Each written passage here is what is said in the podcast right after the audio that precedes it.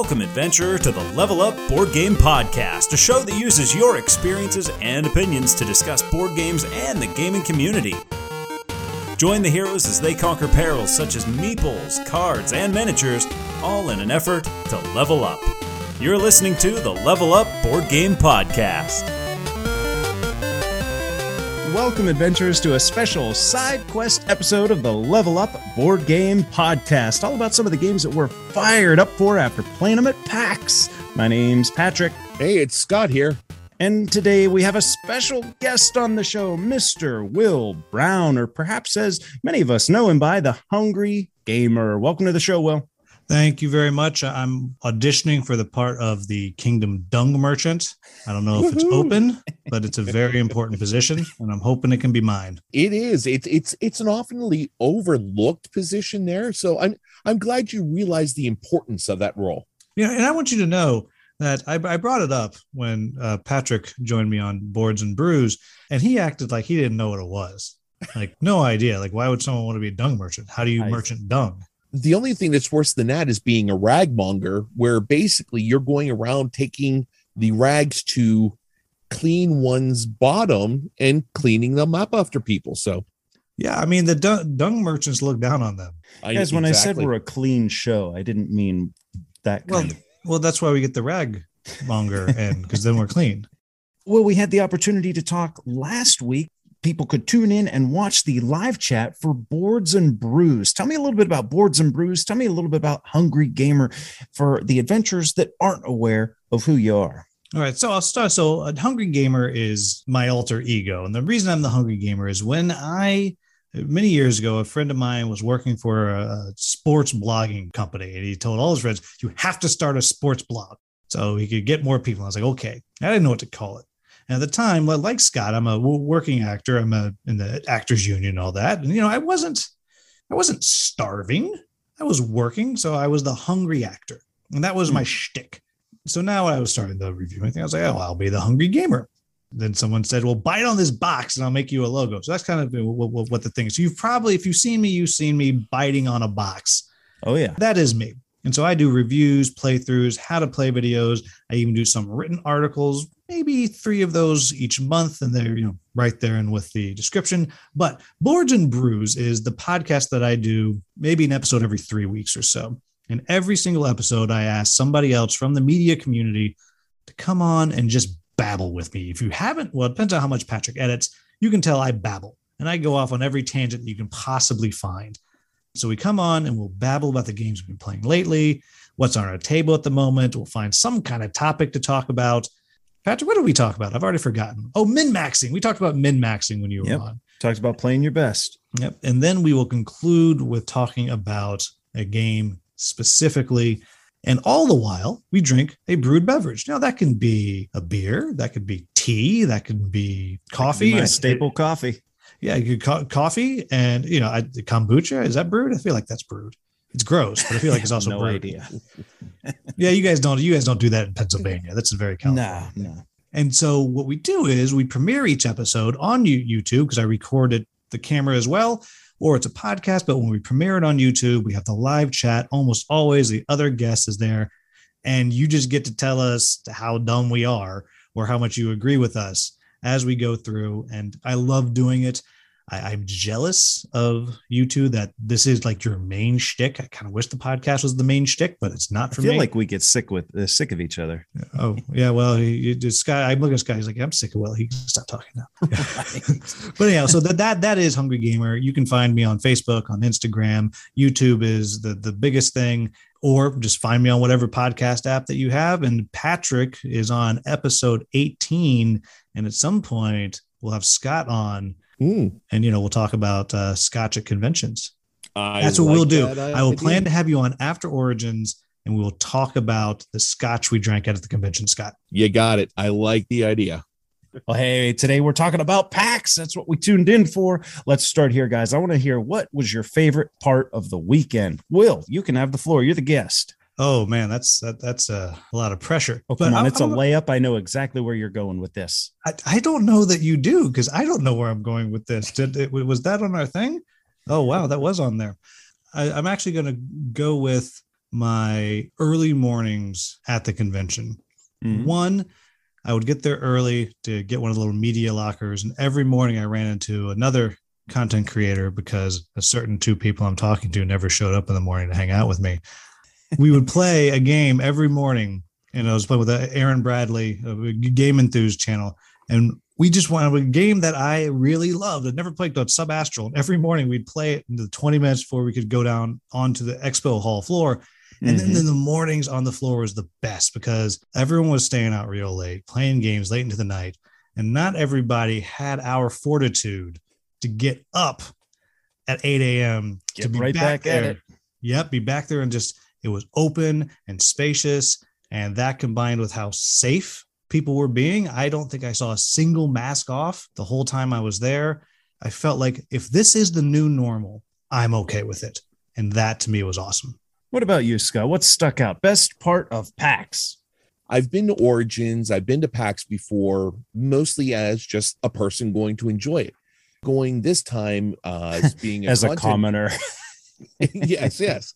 Uh, going this time as a content Guess what was it like having to walk without being carried? Was that hard? it is a little bit difficult. I mean, it's one of those things that you worry about those people that are carrying you. I mean, a little bit, but when they're not there, it's it's so mundane.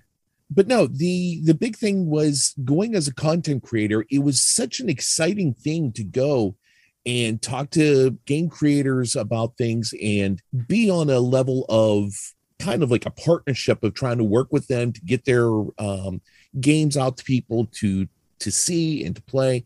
And it was just a lot of fun to do that. It was just a, a whole different feeling.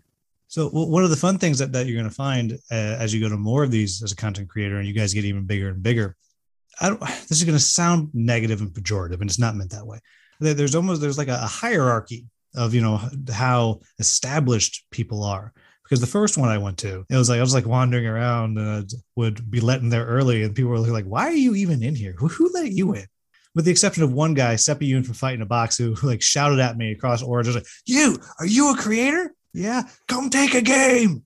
But with the exception of him, it was a very weird thing. But now, when I go, like, I can, for the most part, I get meetings with whoever I want. Most people somewhat know me, not all of them. But then I walked around like with Jeremy Howard from Man vs. Meeple, and I swear to God, people were like walking up to him, like, "You want to take a game? You want to take a game? Jeremy, Jeremy, take my game, take my game." He's got a And- big reach. because we'd been joking about that myself and Michael Kelly from One Stop Co-op Shop. He's like, that doesn't happen, and I'm not lying. We were not 30 feet into that hall, and Leder Games just like walked up to him, just put an expansion in his hands. It's like, here you go. Oh, But- must be nice. Well, it's coming for you. Now that said, I happen to know for a fact that one publisher practically had to beg one Patrick Hepner to come see their game and take Uh, one. Well, Begged.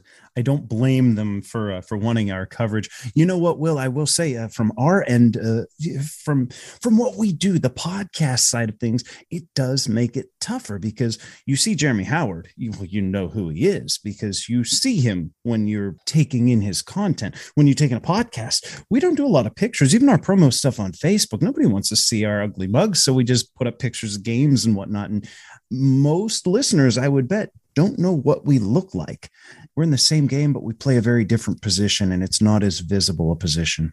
No, what We're was your there. favorite part, Patrick? Getting to play some games with Ryan, who taught me uh, how to play on Mars through TTS, gave all that time to me, uh, showing me how to play some more difficult games online at that, and getting to uh, to play games with Josh, uh, not just any games, but he was in the Unpub. He was showing off his game as well. So I had a chance to uh, to play Josh's game in the Unpub, and you know when we were all just chilling at the hotel down in that lobby, and I was like, okay, I don't get to game with Nikki very often. I don't get to game with Melissa very often. Some of the people that uh, will we we had what I called the Wintruba War Wagon. I came out with uh, with my friend Nikki, and she had her van packed with four of us, and then a few other people met up, and Josh came up from North Carolina, and Ryan came in from New Jersey. It's just like these folks that I don't get to see very often. Sorry, The hungry gamer war- coming in from California. So the, the what war wagon? I'm still Uh, stuck in that word. Oh, oh, oh, it, it the last name, Wintruba. It was nice to be somewhere different, having this convergence of people that I've only met online to interact with them and to game with them. That feels really good. That, that to me was was the highlight of the show. Well, guys, the adventurers tuned in because they want to hear about some of the games that we were playing. Let's do this sort of no rules. Talk about three games that uh, that we played at PAX that we had the opportunity to experience or preview in some capacity. We'll just go around the table one at a time and let's uh, let's talk about what got us all fired up. Sounds like a plan. Guys, I want to talk about Brian Boru, High King of Ireland. Brian Boru is a game that has players competing to uh, sort of unite Ireland through might and cunning and even marriages. All right, now at its core, we got a trick taking game here where everyone's going to get to take actions based on trick resolution. So you got this big old deck. Uh, it's an area control game. So obviously, board, everybody's got some markers to show their control on the board. But the, the main way that the game's going to function is you have this big deck of cards. You deal them all out to everyone, and you're going to draft them, taking two at a time. Now, these cards, they've got numbers on them as well as a color. Uh, I believe it's yellow, blue, or red, and there's a wild color too, white. After everybody's draft, you're going to take turns playing tricks. Say I lead with a red eight here's a weird thing Scott, you don't have to follow in red. You can just play any card. But at the end of the trick, whoever has the highest red card or wild is going to win that trick. Then you go in kind of an initiative order for the turn. So whoever played the lowest card gets to resolve their action first. And going around the table from lowest to highest, who won the trick, in fact, you guys are all going to resolve your cards. Now the cards have a good act, like a big action on the top, and then a couple small actions on the bottom. If you lost the trick, you get to pick one of those small actions that are on the bottom of the card. The person who won gets to resolve the top action of the card. Usually has to do, well, I think always has to do with taking control of one of these areas in Ireland. You also have cards that are going to allow you to move on a marriage track, a Viking track, and a religion track. So, all the while that you're fighting for control of the Isle, you've got three separate tracks that give you benefits for being on top of at the end of each round. Guys, this game is, there's some meat on the bones here. I put it on the list. Can, can I just yeah. say about the last thing I expected you to say is it's a trick taking game. And I also love that there's a marriage track. So is that just mm-hmm. like who mm-hmm. can get married the most times? well, I guess they're trying to make a play on like getting your allegiances and sowing your your control based on family marriages. Well, we're gonna we're gonna gain control over there because we're gonna marry the prince. You know, I'm gonna marry my daughter off to the prince over there, and that's how. Oh yeah, I'm glad influence. you said you added that off to the prince there. Like that was gonna be very awkward for everybody. Well, I got it got to be fair about or, or whoever you know whatever fine suitor might be in that area of ireland what fine young lad so I, I this is funny because this is the game that i'd heard the most about and yet knew nothing about because people have been ah. talking about oh Brian Boru, Brian Boru, Tatori, Brian Boru. You, you can't do that. I just called it Brian Boru. You're calling it Brian Boru. I don't know. What would Brian Boitano do if he was here right now? Is it Brian Boru? It's however you want it to be. I mean, hey, just have some fun with it. How many other words do we in court, court, court, in, you know, that thing where it's wrong? There's the in, king's decree. Incongruously? But that's not incorrectly. That's oh, incorrectly. the word I'm looking for. but it's I'd heard a lot about it. People were very excited about this game, and I just knew nothing about it and kind of had in my head what it could be. And that does not sound anything like I thought it could be. Well, I want you to think area control first, because that's what it is. And they just resolve the actions through that trick taking. And it's a very light trick taking. Again, you don't have to follow suit. If I lead with red, you can play whatever you want. In fact, it got a little awkward because after a couple of games, I thought about it like the yellow four card. It never won a trick the red six card, it never won a trick. Somebody's up because you're playing with just about every card in that deck. Somebody's always got the wild, especially if it's the last person in that trick of play. They're going to be able to trump you and they'll get to win the trick. That said, I'm stoked for this. I mean, it's a Euro game that can get mean. And I like that. I like whenever games are interactive and and they force you to do things that make someone else go, ah, it, it does that. And it's not just a I'm going to push my army into your army. It's it's subtle. Brian Brew, See now you have me saying it. it's it's got a, it's got a light rule set. If you know how to do trick taking, or if you don't, I mean, it's as simple as figuring out which number is higher. You're going to be able to dive right into this. Aside from the area control, there's just three tracks to learn. The iconography in the game's phenomenal, easy to understand how to play, and it plays over just five rounds. So you have a compact play time as well, cramming all this game inside. I'm already looking for where I can get my hands on a copy. And coincidentally, uh, Nikki, who the driver of the war wagon, she already secured one. So we got one in uh, in our Pittsburgh play group. I don't have to buy it now. So you came all you came all the way back from the con. You didn't get one. You know what? I couldn't find it there. Uh, it's an Osprey game. I should have pointed that out at the beginning. It's an Osprey game, and Osprey didn't have a booth. I know that some of the like gaming cafes that set up shop and some of the stores that set up shop, I heard that some of them may have had a copy, and I looked. I didn't look super diligently because I wasn't there to just go shopping for a copy of one game. But no, I did not come home with one. So it was just like in a free free play evening. You you tried it out and then you just fell in love. Yeah, well, I I tried it out. Um, you know, I, have been following this one online a little bit, and it was in their their free play area. So I sat down. Some folks were kind enough to teach it to me, and then promptly thereafter, someone else sat down. Well, Ryan, in fact, from New Jersey, uh, teacher Ryan sat down and he said, "Hey, you, you want to get in a play?" So I showed him. Is, has, is, is Ryan's last name Ruru? well, you uh, you know, I should have actually said. I'm glad you said that. One of my favorite things about mentioned, I actually didn't. Do, I only got to do it once. Is the free play area and how you can just kind of walk through and just have a hankering to play almost anything. Mm-hmm. And there will be somebody there just sitting there forlornly looking at the rule book, waiting for someone to say, Can I play, please? Please, oh, sir, oh, yeah. can I sit down? can you? come on. And It's great. It's one of my fav- favorite things. And that's the only thing I regret I didn't do a lot of this time. Making it all the better, they have the little stanza say, I'm looking for players or I'm looking for a teacher. And some of the enforcers, they call them enforcers, but they're very kind and gentle folks that, uh, that help run things at the con. Some of them are teachers. They'll just walk up and they'll see that sign and be like, hey, I can show you how to play that. And they'll just walk you right through the rules. I thought, oh my God, I can learn like eight games in a day and I don't even have to crack open a rule book. That's like heaven to me. you know, I, I will. I am not ashamed to say that there are two games that I backed on Kickstarter that I may have taken advantage of media relationships to be taught how to play the game, and I'm when I don't have to open the rule book. That's the dream, right? Scott, you're on the clock. What do you got? All right. Well, mine probably will not be as extensive as our discussion about Brian Baru, but I got a Boru. game in of Corrosion. And this is from Capstone Games, designed by Stefan Bauer. In this one, it's pretty vague. You're just assigning engineers to build this machine. Now, what you're building, I'm not exactly sure, but it takes a lot of gears. But as you're playing it, you are building long term gears. You're playing one time gears. You're playing short term gears, all these different gears. The neat thing about this game was as we were playing it, we started feeling like, okay, this is getting long. This is getting uh, a little bit out of hand. Where's it going?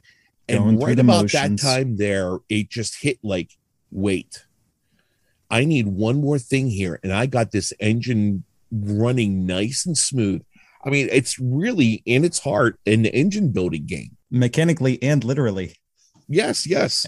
Because you know, I, I, the first thing that has me fascinated is you have no idea what you were building, which I adore. Like I, I just have the image of Scott just sitting there. It's like, I got some. You know, I'm just gonna put this gear next to it. You know, it's gonna be a thing. It's gonna be such a great thing. It's, it's gonna, be, gonna be a thing. The best thing that ever thinged. Mine was a doomsday device. Scott, but I think you were working on a weather machine. No, no, no. That's a different game. A yeah, game. Uh, that one's coming out sometime next year. But yeah, with this here, they have a really neat mechanic in the middle of it. There's a rondelle that you can take your turn to turn it whenever you hit a certain area, all the gears that are in that area rust if they aren't being taken or used and oh. dumped. So they're wasted. So it's really an interesting way of doing this. As you're playing, you're going around, you're assigning engineers to different things, you're making your engines, your gears. It really works out well. Whenever you get to a certain point, like I said, it just clicks like, whoa, I just need one little gear to go in here, and I got this whole thing running smoothly. Each turn that I come around, it's going to just go and get me a ton of points. It's not a good one for new players. You're not going to be like, oh, you played uh, just one? Here, come play Corrosion with yeah, me. Dive It'll be corrosion. a blast. That was on um, the heavier side of medium weight, wasn't it? Oh my, yes, yes. But it was nice. It's nice to have those games to scratch your brain that just like reaches that point that doesn't get scratched with other games. So it was very, very cool. I'm glad I got a chance to learn it at Capstone's booth. and pick up a copy of it as well. So it was well worth the time to learn it and play it. I just somehow missed the, their booth. I, I know, uh, Patrick, you were saying the same thing. You didn't I see found them. it They were- eventually, and you know what? It was like right in the middle of things.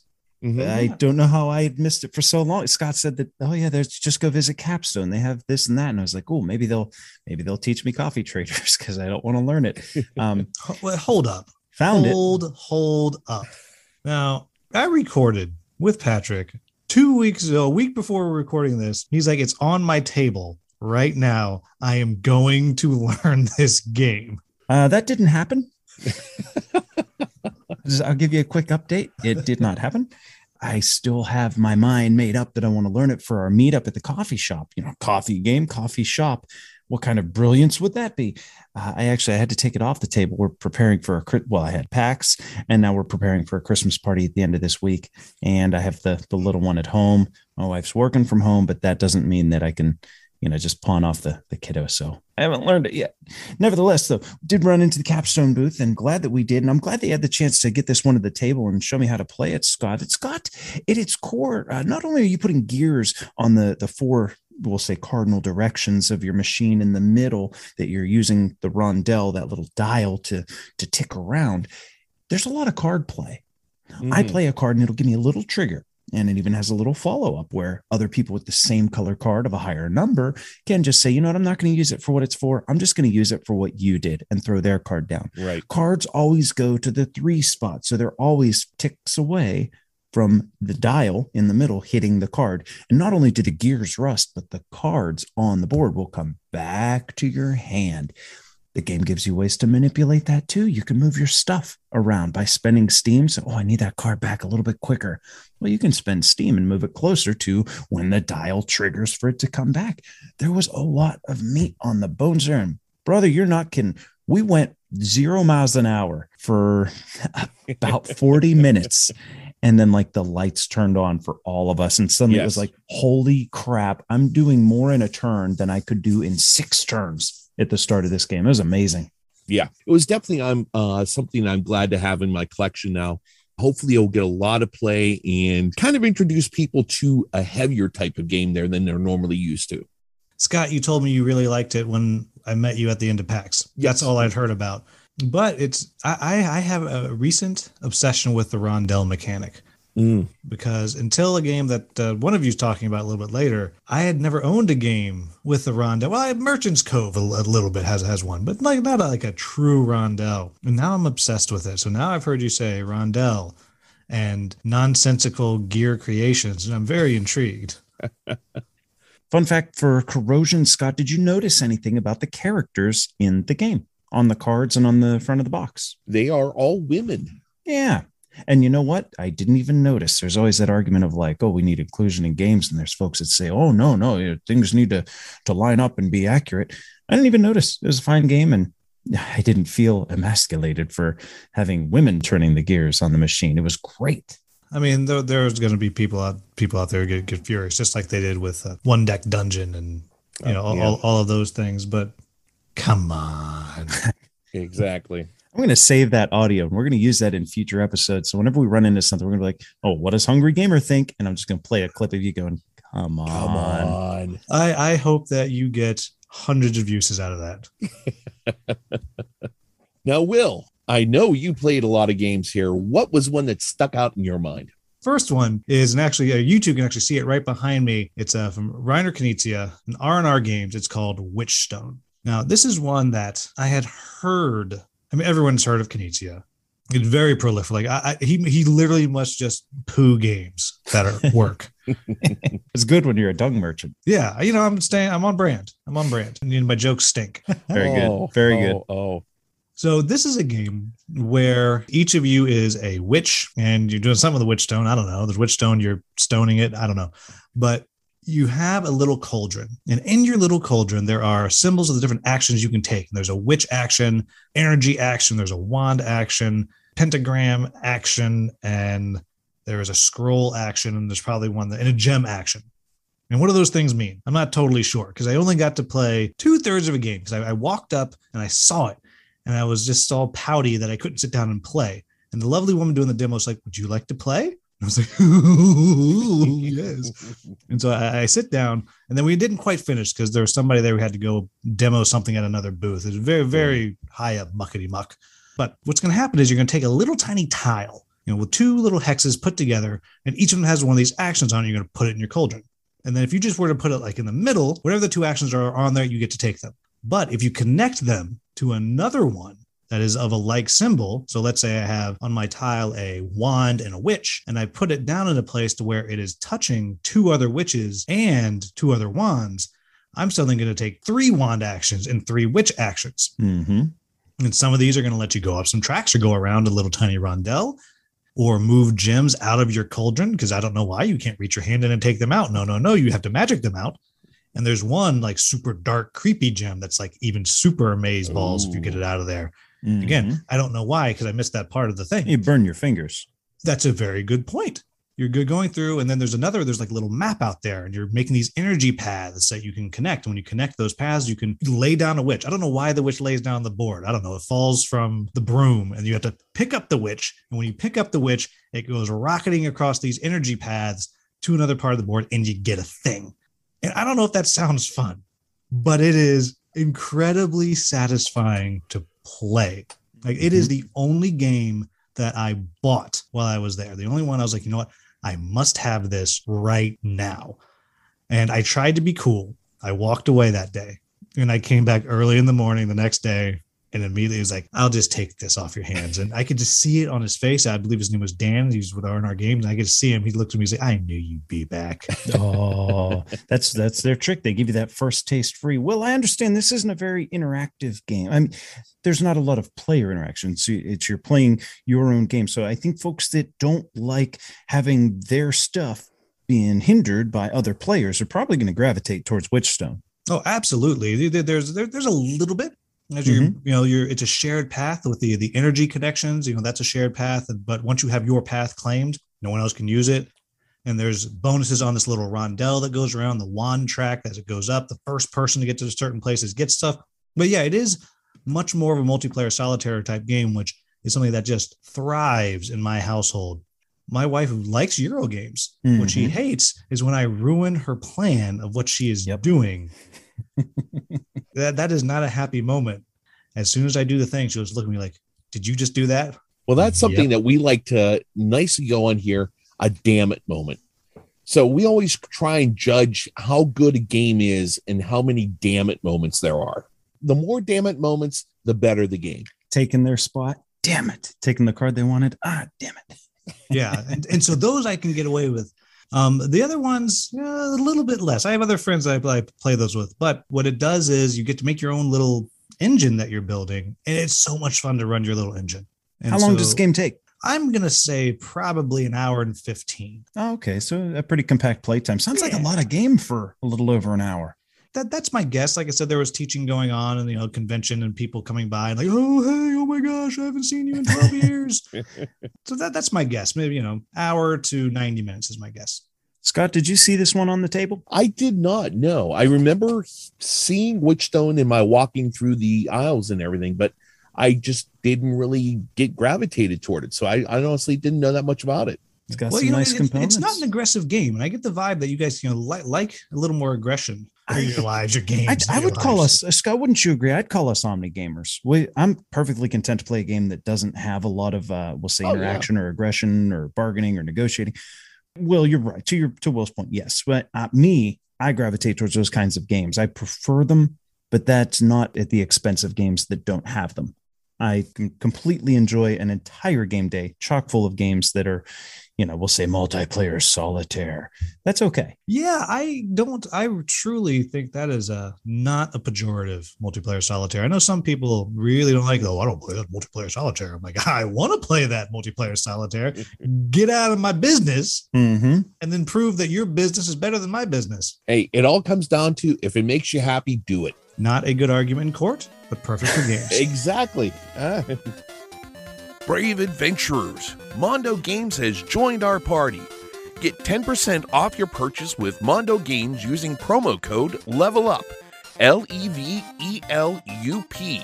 You can go straight to their website or just click the Mondo button on our homepage at levelupgamepodcast.com. Want to expand your options in Unmatched? Enjoy a solo game of A Gentle Rain.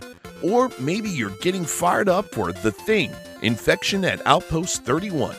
Don't just score some loot, get 10% off with promo code LEVEL UP.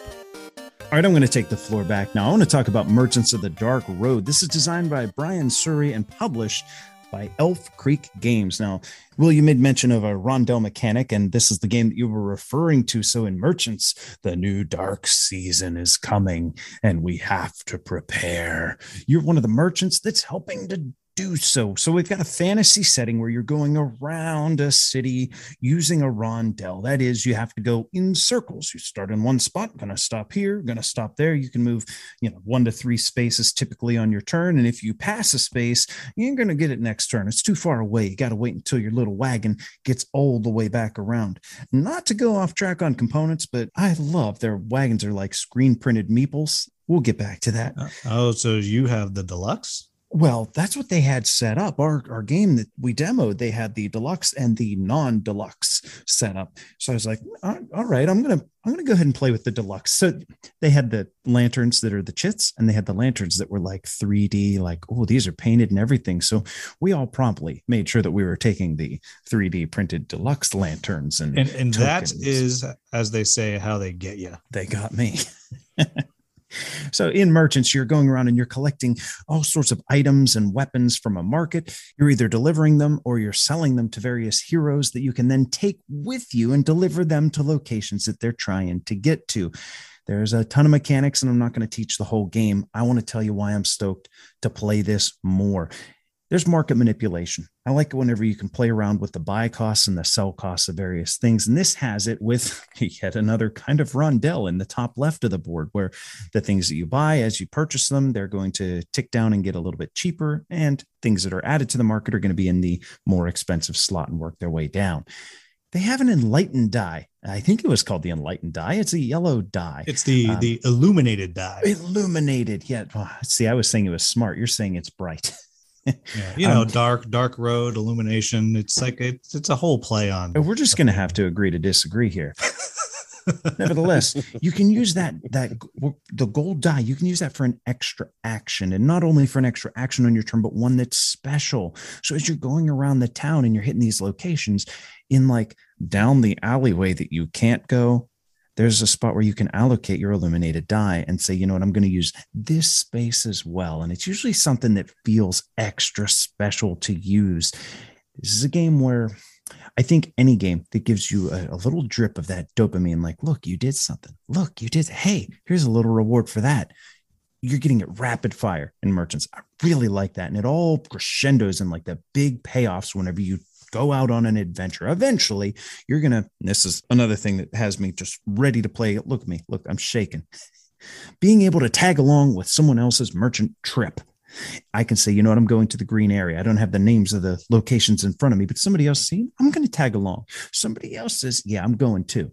Now that doesn't mean that their wagon has to be next to you. It just says it, it's just a matter of them saying, yes, I'll, I'll join you on your trip. They don't move their pieces or anything, but what it does do it is, is it adds an extra die.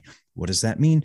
You're going to roll some dice, and the card that you're going to is going to give some way of allocating the dice the higher the numbers, the better. So if there's four of us going on a trip and we roll a one, a two, a four, and a six, whoever made this journey, the person that initiated it, they get to take one of the dice, probably the six because it's got the best action. Somebody who tagged along gets to take that four, and it's probably a good action. They didn't have to do anything. And they get a benefit. Now, the other person that tagged along to give that two, they're not getting a benefit. You know, they they tried, they thought they might get something. There's a little risk reward there point is there's a lot of game in a lot of areas in merchants they did get me so we're playing the game and i'm like this is really really good and it's like half an hour into day one and i'm on a budget so while we're playing i see them in the background they picked up a copy of honey buzz and it had a hole in the front and the guy's like nope nope there's a review copy my gears started going i was like review copy wait a minute I'm kind of a reviewer. so, so we finished the game. I was like, okay, how much is this? And they're like, well, for this with the sleeves, with the uh, expansion, with the deluxe bits, it's a hundred dollars. And I was like, well, that's not too bad.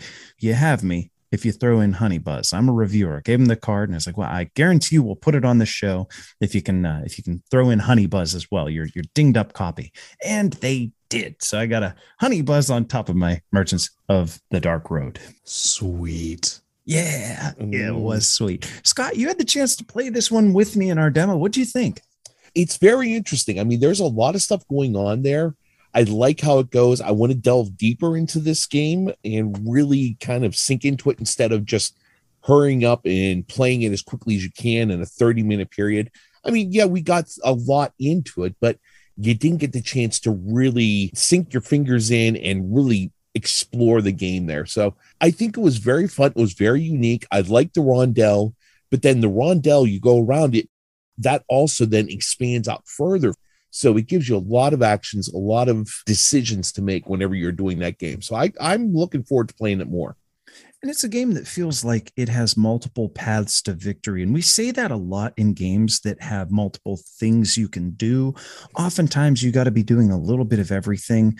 I don't know yet, but it feels like merchants, you can hone in on one thing. Like, I'm going Well- to be the guy that delivers items to heroes and then ships off the heroes, or I'm going to be the guy that delves in the dungeons. I, I like that. What's really makes it pop for me is that the end of the game mechanic is you're going to look at your prestige score, which is going around the outside of the board, like every Euro game ever, your score Mhm. tracker. But you also have your gold. And whichever of those two scores is lower is your base score. And on Oh, that, you'll add a few things. And so, what that awesomely does is it makes you at least figure out two things that you have to do. Because when you're going out to sell crap, for the most part, you're just getting prestige. For the most part, you can get a little bit of coin. And then you're selling stuff to the people who then want to go out. And that's where you're making most of your money. And then when you combine that with all the different stuff that you can do, there are literally four rondels in this game. and so there's those rondels all oh, we can all this stuff, and then those awesome illuminated die spots that you talked about. There's I think there's six different tiles and they're both double sided. So those are always going to be different. And there's all these different options out there, which means you can go through a whole game and not go to some spots because you don't, you're just like, you know, it's I'm- I'm- likely, in fact. yeah, like I'm just not dealing with that this time, which is super, super cool to me. And then it's got all this dice rolling in there, which makes it a little more, I think, like a hybrid game, something along the lines of Dwellings of Eldervale or something like that, that has a good, healthy chunk of dice chucking in there just to ruin your life at the worst moment, which I love. something tells me we're going to be revisiting this in one of our regularly scheduled episodes in the very near future, Scott. But for now, Scott, I want to hear what you have next on your list. I picked up now talk about a company that gets you. This company got me. Kind of given a background here, I'm an only child. So growing up, you're by yourself. You do a lot of things by yourself. Before I got into. Uh, thanks, Will. We're a clean show. Um, and then before I got involved with actually really gaming a lot more, you didn't really have anybody to game with. So it was kind of tough. Now then there seems to be after or during the pandemic, solo versions are coming out. There's solo Mhm. solo only games that are out. Well, this is one of those, and that solo game is Final Girl from Van Ryder Games, and it was designed by Evan Derrick and AJ Porfrio. I I think it's Porfirio, I think. Pam. Pam. Oh, no. Pam. Pand. With an There's M. a D on the end. There's no D. Okay, okay. Porfirio. Yes, AJ Porfirio. Yeah, what watch? He's gonna he's gonna hear this and be like, uh, the P, the R, and the I are silent. So I wasn't even gonna AJO. Bingo. But I digress. Final Girl, it basically takes you back to all these horror tropes of movies. You've got Friday the 13th, Nightmare on Elm Street, Poltergeist. You've got all these different horror movies where the last girl standing is the one that saves everyone.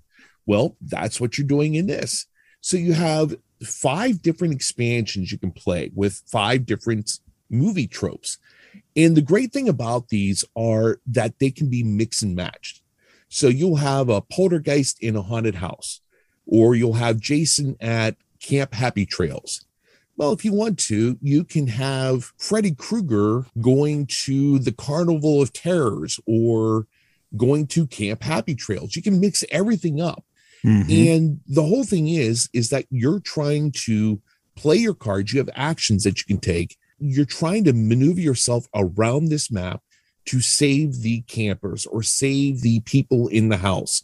I love it for the poltergeist one. It's not Carol Ann, but it's Carolyn.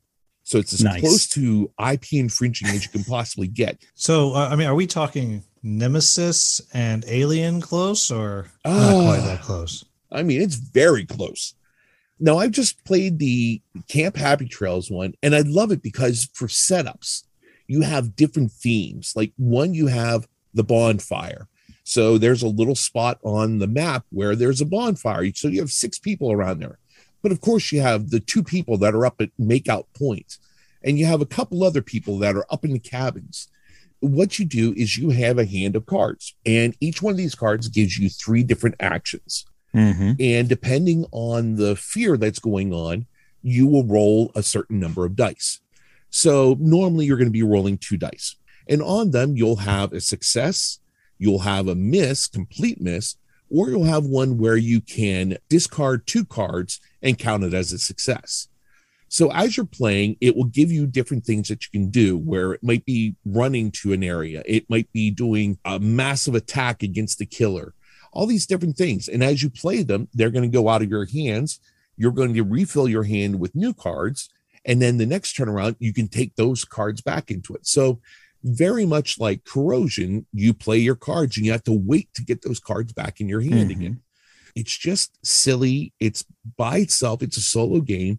And sometimes, I mean, you don't want to break out a big meaty game and try and work out everyone's schedules to figure out when you're going to play. You just want to sit down and play a game. And this one is perfect for it. Yeah, I, And- so I actually have uh, some of it. Um, the uh, AJ, well, for free, he, he was kind kind enough to, to send me home with the the core box. And the interesting thing about this, if anybody's looking at this or interested, you ha- you have to have one of the expansions. yes. The core box he described to me as, and this is for us old people, is the VHS player. Mhm. And It's the console. yeah, it's useless unless you have the VHSs to put in there. So I came home. I, ha- I have two of them. I have Camp Happy Trails, and I don't know who the other one is, but it hasn't. I don't know if I can say bad badass. So uh, I'll say bad butt. We had a whole episode about Mr. Torgue's arena of badassery. so- Okay, So, great. Yeah, badass the- is okay. So it has this badass African American woman in front. That's the other one I got. And so I am, it actually was my, my number 10 on my games. I'm super excited from the con because I haven't played it.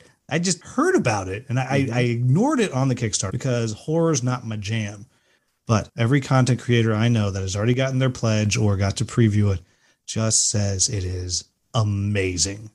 And so I am over the moon excited. Now that we're talking about it, I, I keep, you know, this is this is radio, but I keep I keep looking up because I, I can see it. It's right up there. I'm like, oh, I, I could take that out. I could play that right now.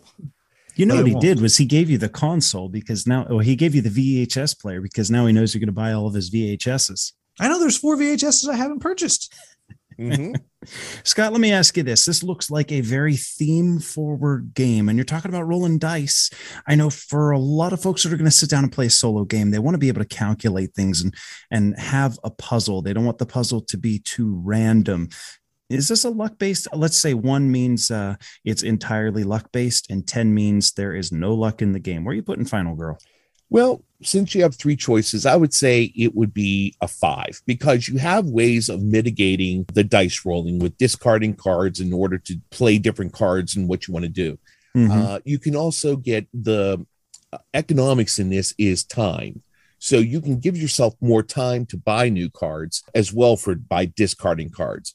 So Mhm. there are ways to mitigate the luck and everything in this game, but still, I mean, it's one of those things where you're going to have luck in this. I love it. Whenever you kill the killer, you get a little token at the bottom of it and you wait. And when it comes around to his turn again, even though he's dead, you flip that over. If there's a heart, he's slowly going to sit up and go after you again. Well, and that's very thematic to those old, old, you know, older horror movies, right? Like he's not dead. Oh, yeah. He's never dead. No, I mean, how many Halloween movies are there? Oh, 47, uh, I think. Yep, I think 47. so.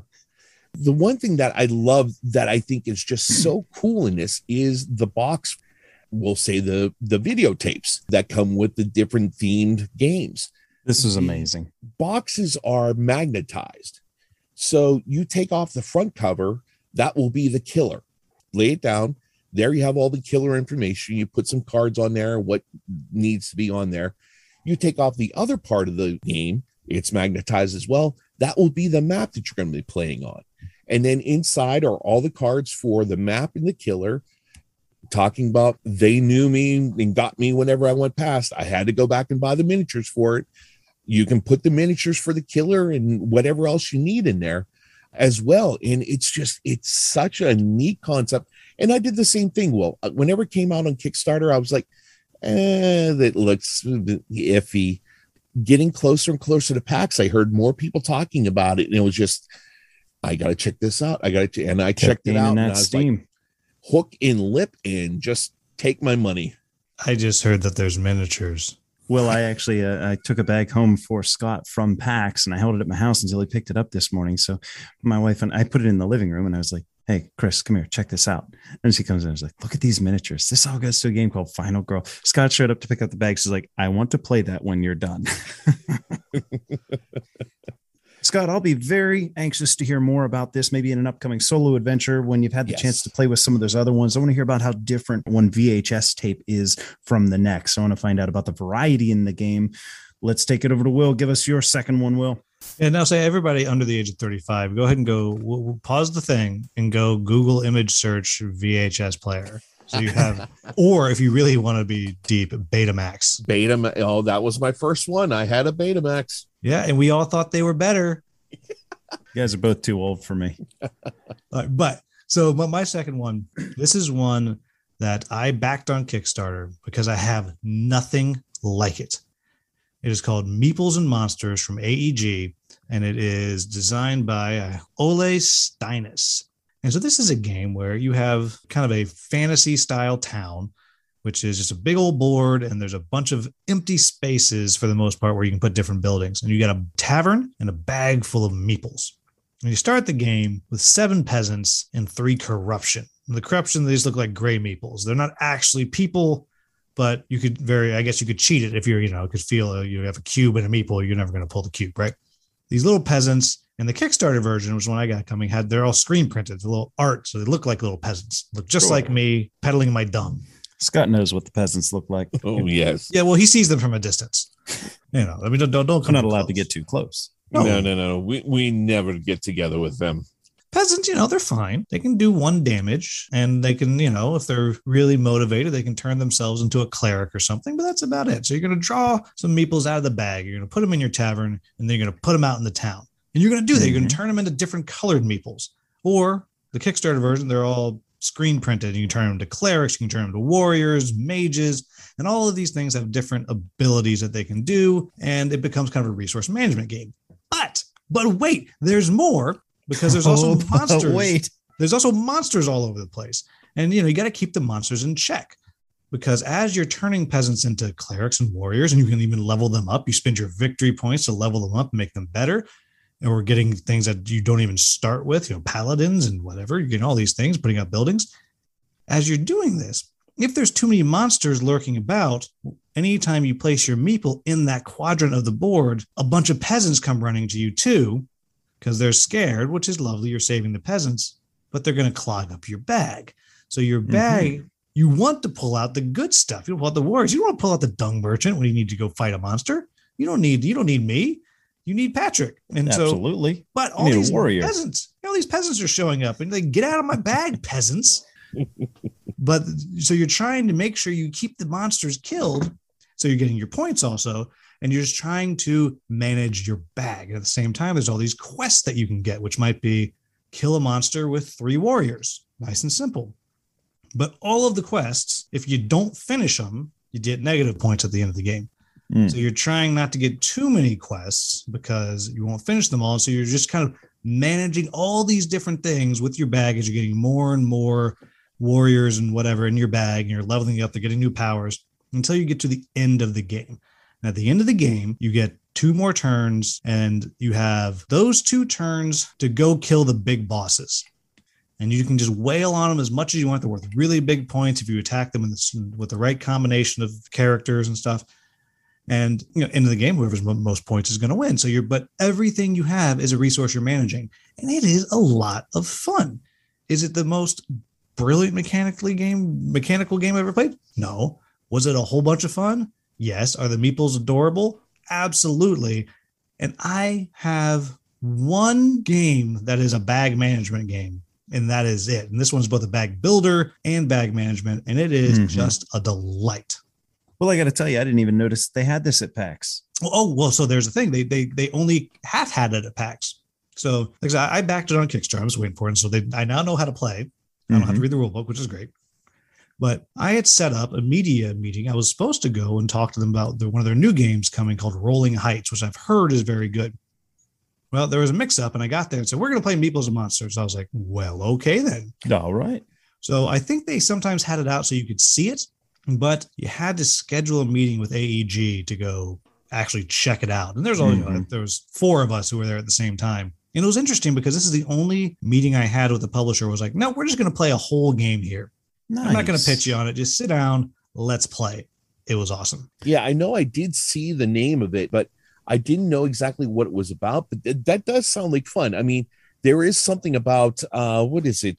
Sailing to Osiris is one of those games that has the bag where you reach in and pull out the workers, and having that that you do have that like anticipation. Is it going to be something good, something bad? What's it going to be? I had a quest early on that was going to give me this great power. If I could just draw four different colored meeples out of the dumb bag.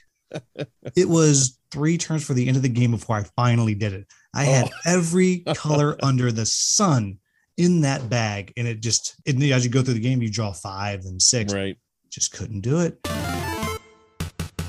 All right, oh, guys. Last one on my list is Omicron Protocol. This is designed by Brendan Kendrick and Bernie Lynn, published by Dead Alive Games. And I put this one on my list, not knowing much of anything about it. Scott and I, you, uh, Scott, we were scheduled to give this one a playthrough on Sunday. Schedules got a little jumbled. We didn't have the chance. I said to Bernie, "Hey, you have this on TTS. Let me get in a playthrough. We absolutely want to cover this. I understand they're interested in maybe coming on the show, talking with us a bit about it in the future. So it's one that I'm not going to get too deep into now, but I put this on here because Scott, you know how uh, I'm not really the minis guy, right? This is a minis style game, more so miniatures than board game. I even asked them, I was like, you know, board game, minis game, you know, what percentage here? And they're like, it's 95% a miniatures game. I was like, oh, okay. Well, miniature skirmish game, one to four players.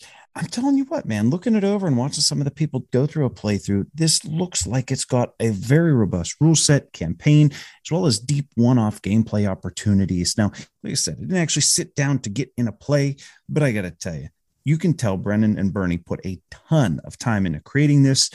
A large chunk of the players that they had playing at PAX, I was talking them, they said, Yeah, we've had like 20, 25% of the people over here playing this are not minis gamers. They're board gamers, and they were able to dive into it.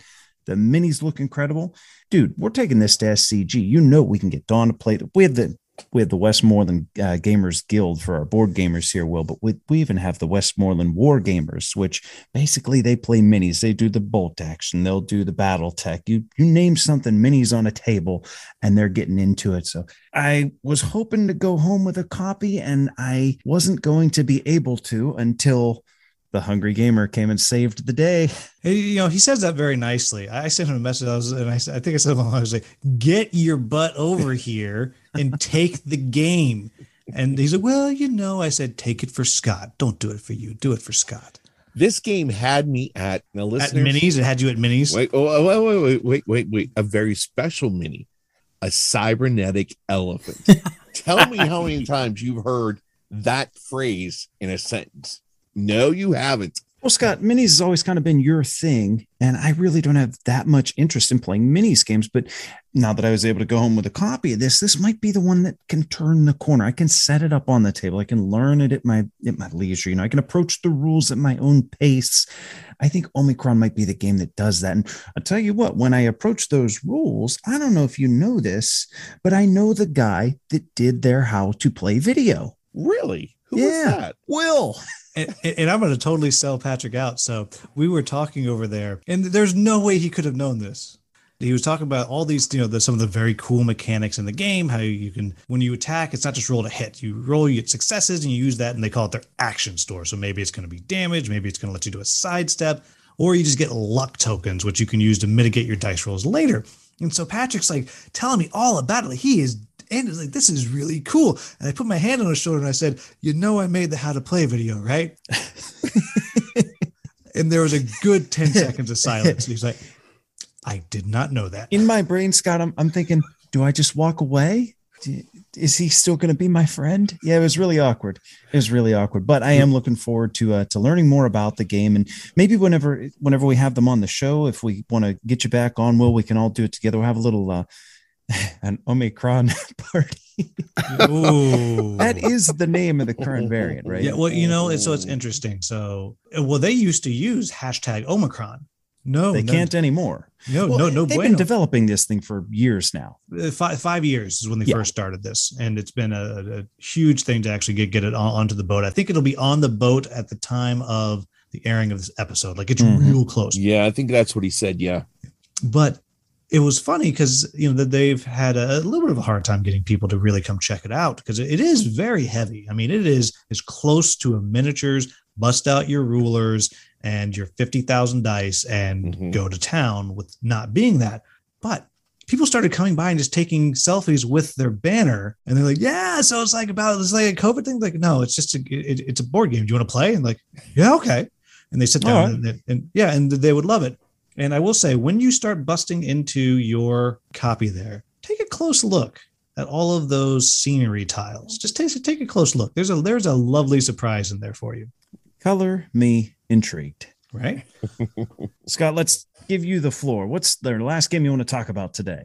All right. What's got you jammed up, juiced up, and stoked from PAX? we got squeezed in at the last minute for a media interview with them, and we got a chance to sit down and take a closer look at Jurassic World: The Legacy of Isla Nublar. And this Isn't is, it Isla in the movie? I uh, believe it's I believe it's a Baru. Okay, we're back on Brian Brian Boru. Jurassic no, it- World, Legacy of I- Brian Boru. if you go with the regular thing, it should be Isla. Isla. Well, yeah, I know. I uh, I haven't seen the movie in years.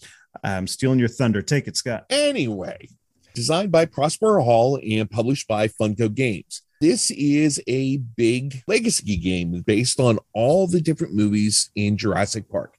Mhm. Now, we got in a little bit late to our meeting because the meeting before took a little bit longer. So Mhm. we were right at the end, like six o'clock. The last hall ones of the day. Close, and we were stuck. So we only got about 15 minutes to take a look at it and hear this the spiel about it and everything.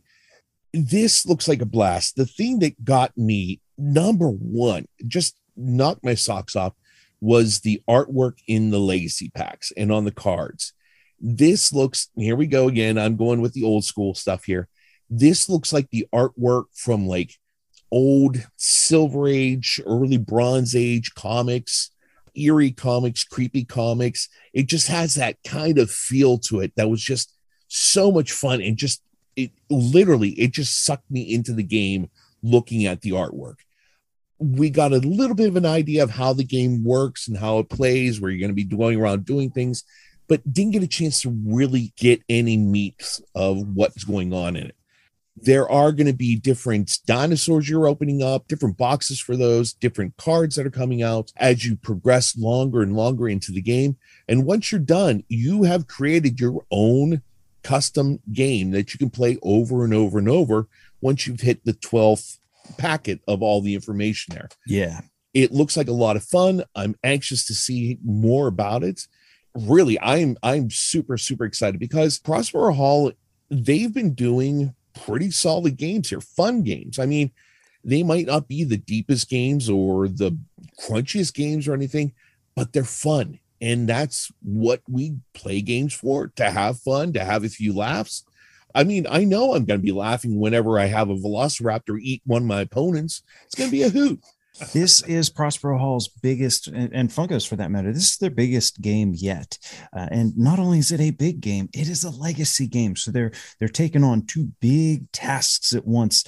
And you know what? I'd be shocked if they don't absolutely crush it. From Oh, what they were telling us about the game, like you said, the artwork, that grainy old comic booky artwork that they have starts in the 19, what did they say? Starts in the 1950s, right? Mhm. And then progresses forward. I even said to them, here's our spoiler. This is our inside scoop. I said, so tell me, as we progress through this, the art's going to update, isn't it? We're going to get 60s art, 70s art, and 80s as we're open. He said, no, no, you're not the first person to ask that, but no, the art does not get more modern as you He was like, become "That- more "That's modern in actually a the really good idea." Uh, That's where, what I where thought were too. you? Thank you. Thank you, Will.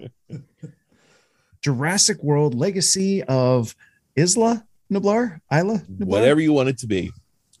Jurassic World Legacy, Funko Games, and Prospero Hall. Let's take it to Will. What's got you Yeah. all And- juiced up?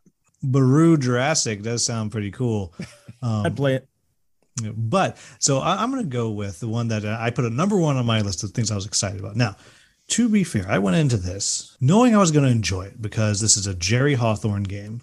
He of Mice and Mystics, Aftermath, Stuffed Fables, a true legend of board game adventure story driven, like deep story. So I like his stuff. I was excited, but he has they have he has a new one. You can pre-order it now. It's showing up the end of January, apparently. It's called Familiar Tales. If you're familiar with Forgotten Waters, which Plaid Hat put out last year, Mm-hmm. which is a pirate game, Mhm. it is has this full app or website integration with voice professional voice actors on there. My understanding is one of the Well, they didn't get us. well, they may have gotten Scott. He has done the professional work. I've not. Well, you know, I'm going to give you a quarter to come be on one of my voiceovers. That counts. I'll put it in my reel. Heck yeah. Well, my understanding is uh, one of the voice actors from Adventure Time is one of the characters. I don't know Adventure Time, but you know, like apparently if you do, that's a deal. And it's fully narrated, sound, music, and it's really good. And then now the biggest problem that Plaid Hat has had in my experiences is their rule books are not the best. Okay. That's and so often I would get one, you know, I'm you know, digital buddies with Jerry Hawthorne. And I would send him a message like, Jerry, what does this mean? He would tell me. But everyone can't do that. right. Everyone's not, not, not, I mean, mm-hmm. that's actually not true. Jerry would respond to anybody. He's like extremely kind and mm-hmm. loving and nice. But this one has in the app or the website, you, can, you know, you don't have to download anything if you don't want. It has a rules index, fully alphabetical, searchable, Ooh. And when you're in something, if it references another rule, it's hyperlinked. Oh. So you just click it. Takes you right to it. Oh, so good. But so the story itself is we've all played or seen Disney movies. The princess always has a little critter companion. Well, this one, the beginning of the story is the princess is a baby. Things have happened, and the wizard familiars are now ch- tasked with raising this child. Oh boy. And so you're going to have, you know, and you got a stone golem, you have a fox, you have a pixie, and a frogman. Like, what do they know about raising a baby, right? Patrick, you raised a baby. Could you imagine a frogman doing that? Dude, just before recording, she got out of the tub. She's like, My stomach hurts. And I was like, Oh, do you, do you need to go potty? I can. So I stand up thinking she's going to go potty. Blip, right on the toilet seat. The toilet was right there. It went on the seat, on the floor, and everywhere. While we're recording, my wife comes down and I whispered to her, I was like, Is she okay? And she shows me she's got a laundry basket full of bed sheets. Oh, Yeah, poor thing. She's gonna have a home day. It's not easy. It's it's gonna not be easy for a princess companion critter. Right? Now, the gameplay, you know, it's an adventure book game. I love adventure book games, not digging around for tiles. Mm. And you're, you know, moving around, but it is deck building. Mm, And every card that you have has, you know, four different stats on it, but you're going to be able to buy cards as you go through. You're going to be able to pretty much cull cards at will. It's fun. I got to play the, I don't know, the first 30 minutes. We- had a, a blast doing it. I did it with uh, Michael Kelly from One Stop Co op and Jeremy Howard. We got the, and Jerry Hawthorne. We played, we, we just had a blast. But here's what makes it really awesome to me. So this baby. Well, the first third of the game, it's a baby. and You literally have to have someone carry the baby around. It better be the stone golem because that's the one that can carry it. Everyone else is going to start. A little fox carrying a baby. That's very hard. Poor little fox. so one he gonna do? character was a frog. Yeah. He's not doing it. No, I mean it's a frog man. He's he has a very sexy voice, so I don't think he cares. Like well, you just wait till you hear it. Like it's like, whoa, that is a sexy frog, you know. but a third of the way or so through the game, the baby is now a toddler. Mm-hmm. And depending on what you've done, will will determine is this a very well behaved toddler or is this an unruly toddler?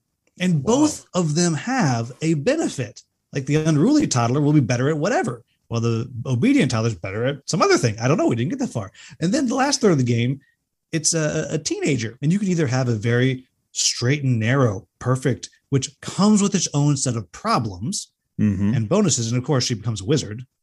Or you can have an emo teen wizard that is quite rebellious.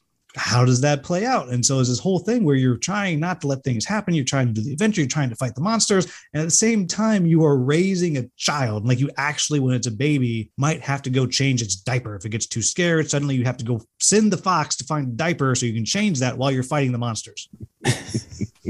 It There's, there's just- a game I can get behind. I give this. I mean, like I said, I played 30 minutes. I've pre-ordered. They're not sending me one. My highest recommendation is I think it's just going to, if it is half as good as I feel like it could be, it's going to be Jerry Hawthorne's uh, magnum opus, Hmm. Don't know what that means. uh, his masterpiece. I'm kidding. No, well, that's not. familiar tales from Plaid Hat. Excellent, excellent games, guys. That is nine of them. That's a whole bunch of stuff to chew on. I played about 15 more. I'm sure you guys did. We're going to have them coming up in our respective shows and podcasts, and we're going to be talking about all kinds of fun stuff we did at PAX. But that's it for games for today. You put in the notes about the scotch. Well, I didn't want to sell you out. So, level up, listeners. On actually, Boards and Brews to Pack Jobs coming back. She's like, yes, dinner. Let's hang out. I was like, all right, I'm there. I'm down. He said, well, I'm not going to be there on Thursday. Then he was there on Thursday. Just I well, no, we ended up that, that I was not going to be there on Thursday. It worked out in the end, but I was not in. I did not think I was going to make it there for the uh, media dinner on Thursday. So Friday. Friday's a day. Sure. Yeah. Peter Goosis, designer and uh, another media person, also one stop. Apparently, it used to always be a thing of they would do whiskey night, and so, so he said, "We're doing whiskey night, and we're going to do this at the hotel they were at. They had a bunch of tables down there." And so I'm like, whiskey and games. Sure, I went, and I thought, well, he's going to have a bottle. Everyone's going to take a drink. No, no, no, no, no, no, no. He had like 14 bottles that he went and bought. Hmm. And then this is around the time that I sent Patrick a message and said, You should come over here. Come on over. We'll play some games and stuff. And he's like, Nah, I'm sitting in a corner somewhere. I don't want to get up. And then Stephen Buonocore shows up. He formerly of Stronghold Games, and now he's has a the Podfather gaming podcast. He shows up with his own special bottle of scotch. Single malt, Balvenie, 21 year, $250 a bottle. And he was just like, Who wants to try this thing? And if I'm wrong, if I unless I'm wrong, Scott likes scotch just a Mhm. bit. And he could have had some if only Patrick had brought Scott over. All right. I'm gonna I'm gonna I'm gonna refute some things here. When I say oh, I was in a corner and I didn't want to get up, I was I wasn't just in a corner. I was entrenched. I couldn't get up. I mean, first of all, all things considered, it was with the Greensburg crew, it was with Josh. Had I known that Buonocore was there with expensive scotch, I still wouldn't have come because I'd be like, well, I can't leave. I don't get to see Josh. I don't get to see these folks that often. I'm not leaving. I would have turned it down anyway, knowing where I was. But you know what I did learn in uh, in this convention was don't make too many commitments because I was Mhm. committed to be in about nine places at a time, and I turns out I can only be in one. Yep, I actually there was two commitments that that I mean it was getting towards the end and I just looked I was like I am just so tired. I just I just I can't even. It's over a Mhm. mile away to walk. Nope, that is I've already walked 6 miles around this thing today and I'm not exactly physically fit. So I was like we, we are done. I do want to say that you could have told Scott and Scott would have come running. Oh, no doubt. He, I he would would've have been like- flipped the table. I wouldn't have been able to Get out of finish the here, war sentence." wagoners. I'd have been going like, "Hey, Scott, Scott." by the way, Patrick, pack it up whenever you're done. Well, guys, we are getting kind of long in the tooth on our side quest. Well, thanks so much for coming on with us today. Uh, you're welcome back anytime. If you want us to come uh, join you, uh, I really look forward to the opportunity to chit chat with you. You can be around for uh, Origins and whatnot. Uh, when are we going to see you again in the flesh? Well, my my hope is to check out Origins. You know, I should be doing Gen Con, but I just I like Origins so much because I can Yeah. actually you know, play some games. But one of the two, I'm going to try to try to go to Origins. I'm going to go to hopefully KublaCon in San Francisco, which is the biggest California one, and then you know some other small ones, you know, here and there. But so Origins i- i- is the target for me. All right. Well, looking forward to it. Thank you for joining us today. We normally close with how we're going to level up, but we don't on side quest. Scott, I do want to give you the opportunity to give us uh, a little sign off today. Oh boy, you just put me on the spot there. Well, take a second and think because I want to say I've leveled up because Oh. this is the first time I have been guested on a podcast Ooh, that I was already listening to before I knew you people existed. boom! Well, thank you. Yes, thank you very much. To finish up, don't pass up the opportunity of going someplace to possibly make new friends. I didn't know Will at all really till I got to PAX, and still, I mean, still getting to know you a little bit and everything, but I like to consider you a friend, and I look forward to our friendship growing over the the time here that we have, and I'm really looking forward to it. And the friends that I made at PAX, don't overlook the opportunity of making new friends. Mhm. Adventures, we'll see you next week. We're going to be reviewing Corrosion. Will, Scott, we'll see you later, guys. So long. Care. Thank you so much for joining this adventure of the Level Up Board Game Podcast.